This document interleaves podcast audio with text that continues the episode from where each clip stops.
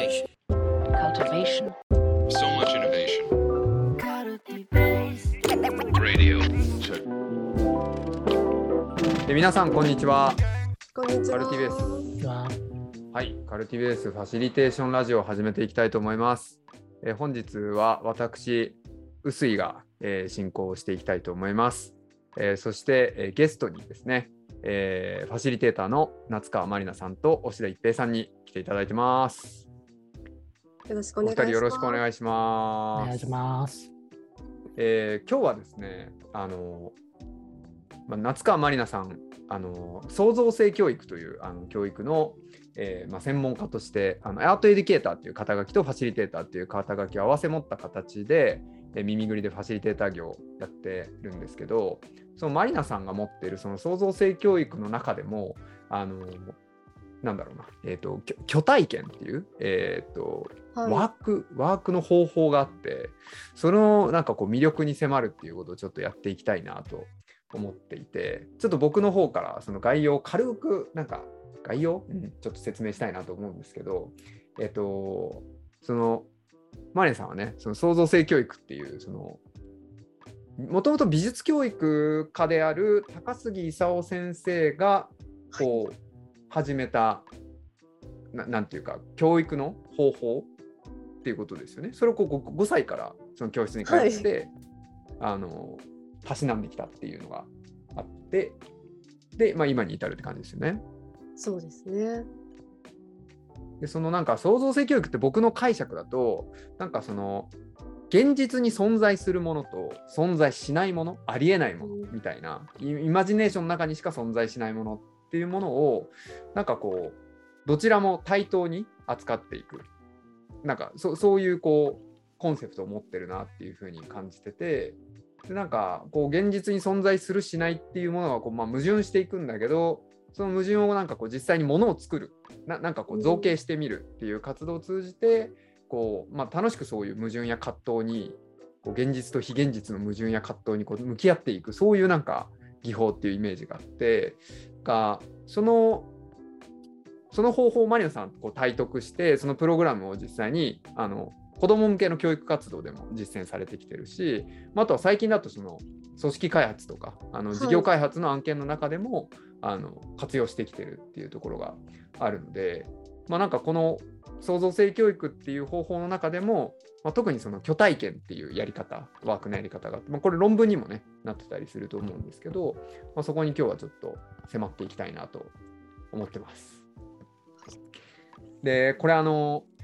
とある企業のあの新規事業のアイデアを考えるというワークショップのイントロであのじゃあちょっとマリアさん巨体験お願いしますみたいな感じでさらっとあじゃあやりますみたいな感じで本当にあれ10分ぐらいかなっていうのでなんかこの巨体験っていうワークをやったんですけどその時に一緒にその場にいた押田さんがこれは一体何なんだっていう あの形でポカンとしていたっていうのがあったんですけどあの押田さんはこのままだ巨体験とは何かっていう話をする前に巨体験を見た感想をちょっと押田さんに聞きたいなと思うんですけどそうですね。いや、なんか、そう、いや、臼井さんからだから、巨体験、今回できないかみたいな話があったときに、まあなんか、社内で、その、いわ巨体験という言葉が使われているのは知っていたんですけど、それが創造性教育ともな何らか関係がありそうだみたいなところも、なんとなくあ感じてはいたんですけど、どどんなものなのかわからなかったんで、うんで実際に僕もそれ、そう、当日初めて体験したんですよね。で、なんか、あの、その時は、なんかその、なんで、目、目をつぶってもらいましたよね、確かね、みんなに。みみんなに目をつぶってもらって、で、えっと、マリナさんがこう、リードするような形で、なんかこの、あなたが、その、包めると思う、なんかこの、なんですか、もものすごい大きなものをイメージしてくださいみたいなことを確か言われたんですよ。で、とにかく大きなものをイメージして、で、その、えー大きなものをだんだんだんだんなんかこの手のひらサイズに小さくしていって手のひらの上に乗せてほしいと。で、それをなんかその、なんていうんですかね、小さくなったそのものを、えっ、と、それに合う、なんかこの、まあ、材質だったりだとか、色だったりだとかの布で包んでくださいと。で、その包んだ時の布はどんな布でしたか？どんな色でしたか？みたいなことを問われたんですよね。で、これは一体何なんだと、なんかこうやりながら、一体何が始まったのか、もうその時の、やっぱ、し授業を考えるワークショップみたいな感じだったんで、全く何が起きているかわからないまま、そのまま、あの、僕も一緒にやったんですよね。そう。なんですけど、その時に実際になんかその参加してくれた人たちから、なんかその、私は、あの、富士山を包みましたとか、私は、あの、大仏を包みましたとか、みたいなものもあれば、なんかその、私は家族を包みましたみたいな、なんかこう、物理的な大きなものではなくて、何かその人にとってなんか大きな存在であるみたいなものとして家族っていう言葉が出てきたりだとか、でなんかこの包んだ布も、なんかこう、色とか材質だったりだとか、透明の布で包んだっていう人もいれば、すごい様々で、で、中にはなんかその、お音楽を黒い布で包みましたみたいな ことを言われてた方もいらっしゃって、で、それがすごい面白かったんですよ。もう本当に。なんか本当にみんな一人一人全員違うような答えが出てきて。で、結果、うんまあ後でなんか種明かしみたいな形で、まあなんかこの、まあ後でちょっとお話ししてもらうとは思うんですけれども、なんかその創造性って誰の中にでもあるんだよねみたいな、そう、普段なかなかそういうワークショップとかで新しいアイデアとか出したりだとか、まあなんか自分の意見とかアイデアを言うのって結構あのハードルがあったりすると思うんですけど、まあ、そのワークを通じて本当に、本当にもうそれぞれに違うなんか答えが出てきて、で、あのーそれがなんかすごいやっぱり面白かったんですよね。で、うんただ、そう、すごく面白かったっていうのは分かったんだけれども、何なんですか、これ一体っていうのを 今日、マリアさんに、まあ、聞きに行ったっていうのが、まあ、僕としては、はい、今日聞きたいところでは、まあめちゃめちゃ楽しみにしてるんですけど、やっとあの、巨体験が何なのか知れるっていうことで、はいはい。そう。いや、ありがとうございます。これね、あの、ワークショップの中では、その、まあ、肩の力抜いて、うん、こう思い浮かんだことをどんどん出していきましょうよっていう、うん。まあ、そういう場にしていきたいんだっていうメッセージを伝えるためにちょっと練習しようっていう意味付けでこの巨体験本当にワークショップの、まあ、いわゆるアイスブレイクみたいな感じで10分間ぐらいですかねあの時間を取ってやってもらったっていうのがあってまあそのその時はなんか何かを包むっていうキーワードでやってもらったんですけどなんかそこからバーッとなんかどんなものでもいいので思いついたものをチャットに書き込んでくださいみたいな感じでやったら、まあ、すごくなんかこうへんてこなアイデアだったりとか、うんこれなんでこれ思いついたんだみたいなものがこう出てくるんだけどでもなんか目つぶったら思い思い浮かんじゃったんだもんみたいな感じでうんこうアイデアを出してもらったと。だからそんな感じで思い浮かんだものをどんどん出してもらっていいんですよっていうまあこうなんか場のマインドセットを作るためにまあ巨体験っていうものをやったんですけどなんかでも思い浮かんだものが語られるとかなんか肩の力抜いて、まあ、こうなったらいいよなとかこんなんあったら面白くない？みたいな話が素朴にできるそ組織の文化とかカルチャーっていうのがあってでそういうものがやっぱりこうやがてはこう大きなイノベーションにつながっていくような創造性を発揮していくっていうのがある気がするんで、まあ、今日話す話はなんか特殊な美術教育の話というよりもなんかこう素朴にアイデアが湧き出てくる環境とか、そう湧き出てきたアイデアをなんかシェアして大丈夫なんだっていうそういう心理的安全性のあるコミュニティ作りってどういうふうにやったらいいんだろうって思ってるエグゼクティブとかマネージャーの方にも、まあ、こうぜひ参考に聞いていただきたいなってことであのファシリテーションラジオで話してるっていう感じはあるんですけど、まあ、ちょっとそんな前置きはさておき その押田さんが目撃したなんかね参加者がいきなりこう 得体の知れないアイデアをポンポコ出していったあの10分間は一体何だったのかっていうところをちょっと深掘りしていきたいなと思うんですけどそもそもこの巨体験っていうのってなんか何なんですかっていうとおお大雑把な質問になっちゃうんですけど、ちょっとその辺マリナさんに教えてもらってもいいですか？いやもうそれはなんか体験してから皆さんと一緒に考えることができたらいいなって思いますのでちょっと今から、あのこれをね聞いてる皆さんと一緒にあのプチ体験をして、うんまあその経験をもとに語るってことができたらいいかなと思っております。いいですね。あの、お驚きをリスナーの方に 味わっていただきたいですね。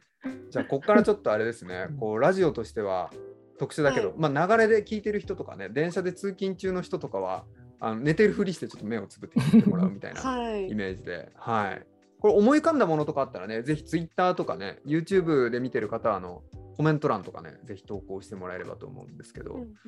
ちょっと実践してみてもらってもいいですか？はい。はい。なんかいろんなね初体験のエピソードがあるんですけどなんかせっかくなので今回はなんか実際に案件であの N コンさんと一緒に行ったあのメタバースの未来の学校を考えるっていうあの未来の学校みんなで VR 上に作っていくっていう案件があるんですけど、まあ、その時に行った、まあ、虚体験をあの今から皆さんと一緒に体験していきたいなと思っております。で、えっと、準備はすごく簡単で、まずは、まあ、ゆったり深呼吸をしていただきたいというところからですね。息を吸って、はい。で、なんか肩の力が抜けていって、ゆっくり、あの、まぶたを閉じてみてください。今から私が話し始めますので、まあ、その言葉をね、ただリラックスして聞いていってもらえればなと思います。それでは話し始めます。えーあなたは、えー今日もメタバースの、まあ、未来の学校に出かけました。今日は数学の授業です。VR の世界に入ると宇宙に星が浮かぶようにさまざまな数字があなたの周りを取り囲んでいます。さまざまな数字が今あなたの周りを取り囲んでいます。そこからあなたは目に留まった好きな数字を一つ選んでみてください。一つだけですよ。その数字は何色をしていますか？その数字に好きなように触れてみてください。するとその数字はみるみる形を変化させていきました。その変化する様子を少し眺めてみてください。どのような形に変化していきましたか？それでは目を開けてください。簡単にちょっとメタバースで行ったね、あのや数字の巨体験を体験したんですが、まあ、見えたよって人も見えなかったよって様々だと思うんですが、臼井さんと千田さん、数字一つ選べましたでしょうか、ちなみに。はい。はい、一つ、うん、なんか、たくさん。いやなんか僕、なんか4.5みたいな、はいなんか4と5みたいなのがなんかぐちゃっとなってるやつをなんかつつか掴んだというかなんかスーッとそれが近寄ってきてなんかずーっとそれよ4と5がこうぐるぐる回ってるみたいなやつ。何色してました？か、ちなみに。なんだあ赤赤と茶色みたいな色味でしたね。赤ちゃん。え、押田さんは？僕はなんか3、数字の3だったんですけど、黄色い3だったんですよ。うんはいはいで、触ったらちょっとプニプニしてて。へえ。で、だんだん触ってたら、あの、この3の、この、こうなってる、この、ちょっとすみません、あの、音だけで聞いてる人分かりづらいと思いますけど、あの、真ん中の出っ張りみたいなところあるじゃないですか。はいそこがこう、ぐーっと伸びていって、バナナの房になっていったんですよね。いいですね3を横に横に寝かせて横に寝かせて、上真ん中ら辺をこうで引っ張ってったら、そのバナナの房になっていって、最終的にバあの黄色いバナナになってしまいました。えー、素敵ですね。あそれみるみる変化していきましたっていう言葉を聞いてそうです、そうです、そうです。バナバナナになっちゃった。最初は3と黄色かなぐらいの感じだったんですけど、触ってくださいみたいな話があったじゃないですか。で触ってたらいつの間にか、引バッタリしてたら。らいつの間にかバナナになってた。あプニプニしてるから 引っ張って。はいや、すごい、二人あ、ともなるほど。魅力的な、なんか、それぞれの世界がね、展開されたかと思うんですが、ちょっとこれに加わせ加えて解説していくと、なんか今、話した時に別に私は一言も、なんかイメージしてくださいって強い言葉で言っていないのにもかかわらず、なんかスイさんも白さんも、これを聞いてね、皆さんも、なんか数字の色、最後思い浮かんだりだとか、うん。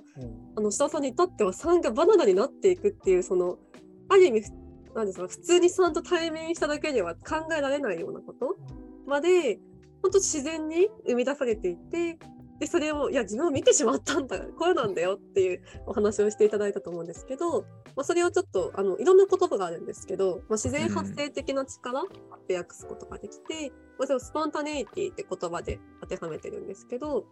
まあ虚体験ではあのなんか想像しなきゃイメージしなきゃってこうこわばるんじゃなくって頑張らなくても皆さん一人一人にもう独創的な世界があって一人一人がもう数字の色を感じられたりだとかその変化を何にも頑張んなくてももう生み出してしまう力があるんだよっていうことを、まあ、体験していただくような時間になっています。でこれをまあ案件とかあの、まあ、子どもの創造性を刺激するときはちょっと現実には存在しないありえないような出来事を語りをともに一緒に歩んでいたりだとかなんか新規事業アイデアとか頑張って考えなきゃって言ってる人にちょっと肩の力を抜いてふって思いついたものをそのまま表に出してみていいんですよっていうことをあののんびり伝えてでそういう時間を一緒にあのその中イマジネーションあふれてでそれがクリエイティビティにつながつながっていくような時間を作ってるっていうものがこの巨体験のあの、まあ、エッセンスっていう感じになりますね。なるほど。ありがとうございます。この触るっていうのがなんかポインポイントというか、なんかさっきのやってみて思ったのは、こう数字って触れないじゃないですか。まあ文字で書くことはできるけど、何ていうのかな、こう目を閉じて数字に、なんか動いてる数字に触れるって、なんかすごくその概念の世界にこう触れていくみたいなイメージがあって、でもなんかこう目閉じてると実際なんか触れたような気持ちになっちゃうんですよね。僕はなんかさっきうん。4と5がぐちゃぐちゃ動いてるのに触るとなんかそれがえ液体になってこう水風船が弾けるみたいになんかプシャーってこうなんか飛び散っちゃったんですよ。これこれ何なんね何なのかよくわかんないけどうん。でも数数式ってちょっとそそういうところがあるっていうか僕数学全然詳しくないですけど、なんかす複雑な数式があってそれちょっとそれをな何か手入れたりすると崩れるとかなんかこうばらばらける分散するみたいなすごいなんか触覚的な手触りのあるイメージみたいなのってあるよなとかってなんか実は数学の本質に向き合うためにはなんか ちょっとあっていい切り口だったんじゃないかなとか思いながら今の話聞いてましたけどね。いいですよね。なんか数字が生命として動き出したりだとか、数字が飛び散ったりとか、そういう様子ってやっぱ普段生活してる中ではなかなかいられないし、そんなこと考えるとちょっとなんかある意味、そういう特殊な才能を持った人なんじゃないのとか、うん、そういうふうに思ってる人も中にはいますけど、いやいや、皆さんの頭で全然考えられてるではありませんか？って、そういう力をね、たくさん使って楽しんでもらえたらいいなって思ってます、ね。確かに。いやこれちょっと聞いてみたくなったんですけど、あのーこれ某案件でやった時もすっごい大きなものを想像してくださいってまず言ってでそれがシュルシュルシュルっと手のひらの中に収まってしまいましたっていうふうに言って、手に乗せるじゃないですか。はい。っていうのと、まあ、さっきのその数字の巨体験でも数字に触ってみてくださいっていうふうにしてこううん。触るっていうこととか手のひらサイズみたいななんか手手というものでな何かそのイマジネーションにアプローチさせるようなそういうこはい。う問いかけがあったと思うんですけど、こうなんかこの巨体験においてさ触るっていうのは、ね、やっぱ大事なことなんですか？そうですね。なんか全部が全部触るわけではないんですけど、やっぱりその自分の世界に捉えやすいように身近な存在にしていくってことがすごく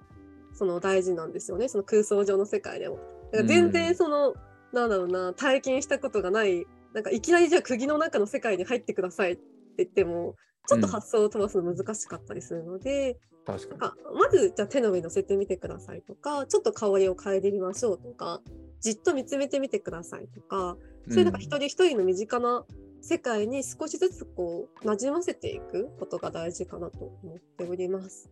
なるほどね。やっぱりなんかその自分の世界に馴染むみたいなこう身近なものに引き寄せるって言った時に自分の体のスケールにこうちょっと一回想像して置き換えてみるとか、触れられるものに置き換えてみるとかなんかそういうこうなんか転換をちょっとイメージの世界の中に作っていくみたいな感じなんですかね。そうですね。ももしかしたらね自分がめちゃくちゃ大きくなって例えば飛行機ぐらいになる時もなんか少しずつた例えばなんかあなたの背がなんか家ぐらいになりました。あの木ぐらいになりました。飛行機ぐらいになりました。ちょっとずつ大きくしてでそれではいはい。大きな手で地球をこう救わせるとか、なんかまあ自分が大きくなる場合もあるし対象がまあ小さくなる場合もあるしでもあの少しずつ変化させたりだとかあのなんですかね突拍子もないことを言い過ぎてついていけないよってならないようにあしないとなあっていうのはありますね。なんかでもさっきの馴染むっていうのはすごいよくわかるなと思って、僕3がバナナになったって言ったじゃないですか。でもそれはやっぱりなんかこの天のひらに乗せて3を触っていたんですよね。だからなんかやっぱり同じぐらいのこの手に馴染むサイズ感としてのバナナみたいなイメージが多分それこそ自然発生的に生まれたんだと思うんですよね。でもその3の形状に黄色を掛け合わせたことによってバナナが想起されたみたいなのもなんかそれも自然発生的に生まれたような気がしていてなんか確かになんかすごいあれがもし自分が例えばあの巨巨大化してなんかその自分が巨大なイメージみたいなものが前提になって考えていたらもっと多分違うサイズ感のものが想起されたんじゃないかなっていう気がするんですよね。確かに。うんいやー本当になんか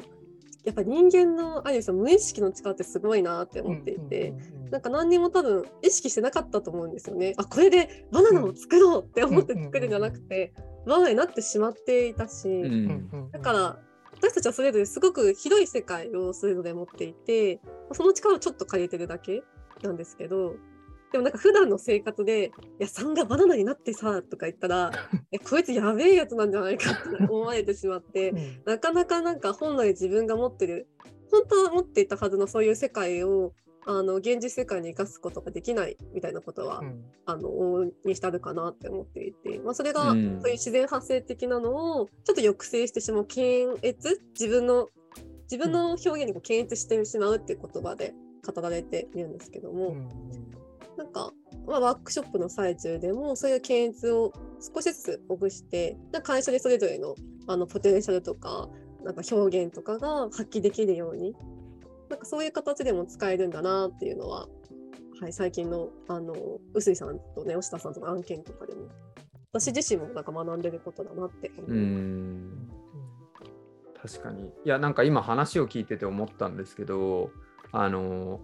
なんかこう今回は数字だったり何かを包むだったりっていうのが具体例になってたんですけどあの企業や組織で考えてることってあのでよくあるのってなんかこう現状の問題って何なんだろうっていうのであの耳ぐりの人だとよくアズイズの課題感みたいなこととか言ったりするんですけど現状の問題が何かっていうこととそれが解決された理想の姿って何かっていう、まあ、この2つの問いって、まあ、問いのデザインとかでもありますけど本当にみんなよく考えてることだと思うんですよね。ただなんかほにゃらら問題について手触りを持って考えれてるかとかなんかそれが解消してなくなった世界ってどういう世界なのかっていうのを想像してそれをこうちょっと素朴にシェアするみたいなそういう機会ってなかなかないなと思った時になんかちょっと今度マリナさんに作ってみてほしいなと思ったのはまあなぼ僕が作ればいいのか分かんないですけどそのなんかほにゃ組織の中にある問題を想像して目を閉じて。なんかそそのその問題の一つにこう触ると。でそれをこういじくり回して。でそれが消えてしまって新しい世界に変わってしまったとしたらなんかどんな世界が広がってるのかみたいなことをなんか目を閉じて想像する。でなんかそういうことをやってみるとなんか問題が解消された世界なんてこう分かんないじゃないですか。分かんないけどでもそれを想像して作っていくっていうことがなんかやっぱり大事みたいなことを考えるとそういうなんかこういう世界になったらいいよねとか面白いよねとかこんな世界になっちゃったんだけどそれってどうなんだろうねみたいなことを笑いながら話すとかなんかそういうこうリラックスしつつこう問題とそれがこうなくなった世界みたいなものを想像する時間みたいなのって実は組織に必要な時間なんじゃないかなとかって思いながらあのマリナさんの今の話を、はい、聞いてましたね。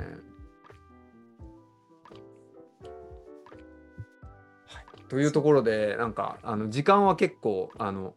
経ってしまったのでこれ続きどっかでまたあのこ今回はその ある種のねその目を閉じて想像するイマジネーションだったりひらめきっていうもののこうまあ、得体の知れなさにちょっと触れる回になったかなと思うんですけど、まあ、マリナさんはこの創造性教育っていうことをテーマにあの論文書いたりとか研究活動もしているっていうところもあると思うんでまたこのファシリテーションラジオでその謎に迫っていく時間も作れたらなと思うんですけど、まあ、今回あのラジオね聞いていただいている方はぜひあのさっきの数字に触れて何が起こったかとか何色だったかみたいなところとかあのコメントだったりツイッターだったりとかあの投稿していただけたら我々も嬉しいなとうん。思っているので、はい、聞いてみたいなと思うんどんなですが、答えが出るのか楽しみそうですね。はい。うんじゃあちょっと最後にあのお二人にそれぞれあの今日話してみた感想を聞いて終われたらなと思うんですけど押田さんいかがでした？そうですね。まあでも、なんだろうな。あ、これが巨体験だったのか、みたいなところまではまだ全然至れてない。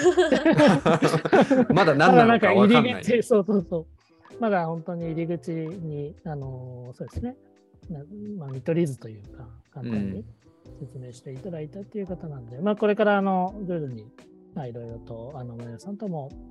あの、そのあたり、一緒に話しながら深めていければなとは思うんですけど、でもすごいなんかやっぱ、うん、面白いですよね。なんかやっぱりさっきのその手手触りだったりだとか、色だったりだとか、さっきの組織の課題みたいな話も、例えば、あなたが感じている組織の課題ってな何色ですかとか、うんなんか手触りはザラザラしていますかとか、そんなアプローチで考えることないじゃないですか。うんそう、だからなんかやっぱりそこが、なんかやっぱり自分たちがいかに記号というか言語みたいなものに全て思考が縛られてしまっているかっていうところをなんかすごい問い直させられる、あのー経験だったなっていうところがすごい今日面白く出していただきました。はい。確かにね。組織の課題がなんか1枚の紙になってるとしたらどんな手触りですかと、うん。でそれを引きちぎったらどんな形になりましたかとかなんかよくわかんないけど。そういう思考の中でこうね組織の課題っていうものをこねくり回してみて見えてくるものとかありそうですもんね。うん。これからもうちょっと深掘りして聞いてみたいっていうところですね。そうですね。ありがとうございます。マリナさんはこうご自身がやってきてる実践を今日話してみてどうでした、そうですね。なんか、もともと巨体験は、なんか空想上の世界じゃなくて、創造性教育あの、まだね、コロナ以前は実際にやってたんですよね。実際に数字作って実際に触ってたし。うんでも、あなんか、ね、粘土とかで作るとかってことですか、はい、はいそうなんです、そうなんです。でも、オンラインになって、それができなくなってしまった時に、あの虚数っていうかものからね言葉が来てるんですけど、うんまあ現実上に存在しない数でも計算上ですごく役に立っているからあの現実に体験したことじゃなかったとしてもそれが現実世界に生きるってことはあるんだなっていう気づきを得たことがあって、それでこういう巨体験っていうワークで企業さんとか子どもたちに向けてもやっていてなんかまだあの探求途中ではあるんですけどなんかこういうなんですかねなんか現実にはできない体験をみんなですることによって得るものっていうのはなんか今後ファシリテーションラジオでもなんかちょ時々話せたりなんか皆さんと一緒に探求できたらいいなと思っております。はい。なるほど。確かにこうオンライン向けだし、ラジオ向けですよね。あのオンライン最適で作られたっていうのもあるし、そなんか声だけでできるワークだからうん、確かになんかいろんなの、いろんなパターン知りたいし、もしね、あのーこれ聞いていただいてるあの方で、あ自分の会社オリジナルの巨体験を作って、みんなで何か何か組織課題をこねくり回したいとか、なんかこうそこの組織で作ってる事業の何かほにゃららっていうテーマをなんか新しい視点で捉えたいみたいなあのご要望があれば、ぜひはい、あの夏川さんがオリジナル巨体験を作ってくれるかもしれないみたいなね、あるかもしれないんで。はい。はい、みたいな形で今日はちょっと巨体験の謎に迫り、謎が深まる回だったので、また、はい、あの 今後のシリーズでも、シリーズ化しできたらいいのかな。ちょっといろいろ探求したいなと思ってるんで、はい、引き続きお二人よろしくお願いします。今日はありがとうございました。ありがとうござはいい、ました。ありがとうございました。